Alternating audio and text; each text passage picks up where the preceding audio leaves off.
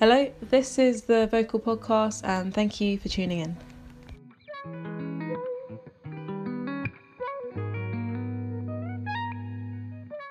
So, in my last podcast, I talked to you guys about existentialism, what it meant to make your own purpose in life, and I got some really good feedback from that. So, I want to say thank you so much for your constructive and your positive criticism. You know, thank you.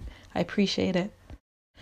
So, this time I want to talk to you guys about authenticity, what it means to be authentic, and to live as your true self.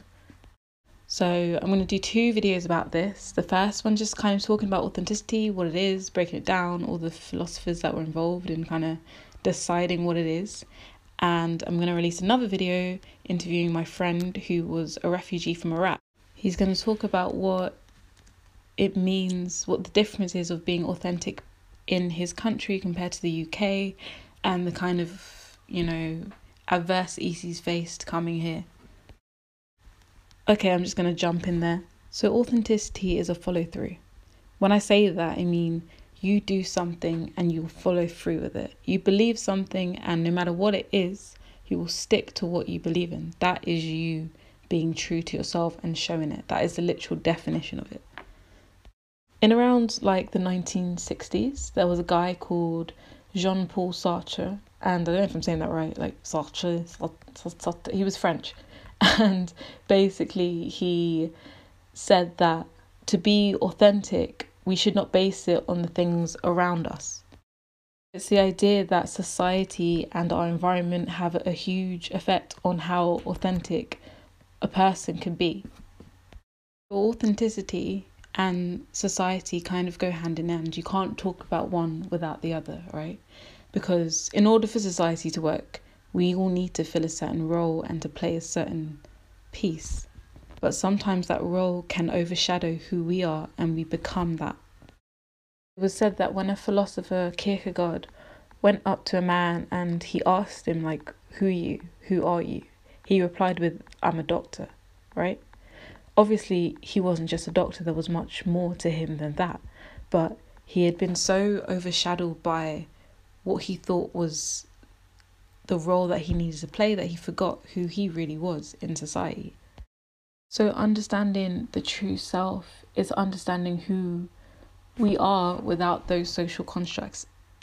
Now, I'm not saying that all of society is bad. It can actually give you purpose and make you connect to people in a much easier way.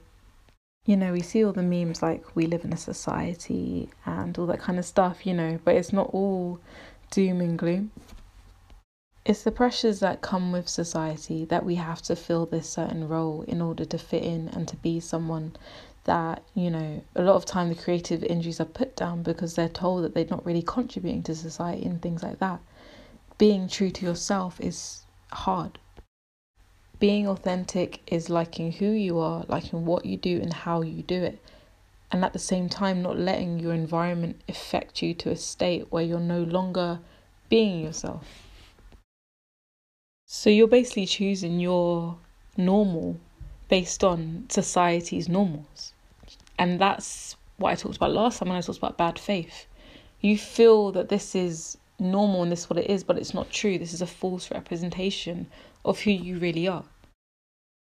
So, what Jean Paul Sartre said is that you need to find your true self with creative outlets art, creative writing, dance, music, all of that is your subconscious talking. Even if you're imitating and you're drawing something that you see right in front of you, you still will interpret that differently to how the person next to you interprets that because your art style is your inner voice.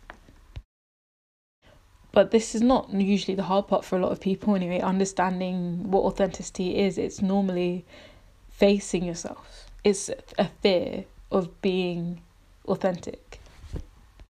Now, me personally, I struggle with being authentic around certain people and in certain situations. I do change and adapt based on my environment and who I'm around. And I think it, sometimes it's really hard not to want to fit in because it's a basic need, right? If you look back to prehistoric times, we were a herd. We walked around as a tribe, as a pack, and we would hunt together, right? So now it's become this almost natural human instinct to want to fit in with the environment because it was a survival technique. So, understanding when you are being authentic is a really important distinction to make. Psychological studies have shown that authenticity can relate to a feeling. So, you can feel a light feeling when you make a decision that is authentic to your true self, and when you make inauthentic decisions, it can be like a really heavy, kind of down feeling. Also, it can be an easy mistake to make when you are really passionate about something and you really want to put your point across, but sometimes you can get a bit defensive with it. You can be a bit apprehensive with people trying to challenge your ideas. Authenticity can also be mistaken when you get defensive about someone challenging your opinion and your ideas. It doesn't make you more authentic the louder you shout or the more you argue. In fact, it makes you less because you come across as defensive, almost as if you don't really believe your opinion because you have to shout it so much louder and you have to make someone believe in it. So, in this case, it's not being authentic, it's being insecure.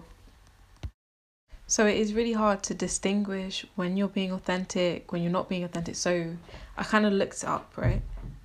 Just going to end the video by just reading out these seven authentic traits, right? So, right, so they are re- realistic perceptions of reality. They accept themselves and other people. They are thoughtful, have a non hostile sense of humour, are able to express emotions freely and clearly, and they understand emotions, and then they learn from their mistakes. All right, thank you guys again for tuning into my podcast. Please like, subscribe, share if you really liked it and let me know what you think. Like, do you agree with the points I said? Do you disagree? Let me know in the comments. I'd love the feedback, I love the discussion. Stay tuned for tomorrow where I'll be uploading my interview with Abdullah and have a good night.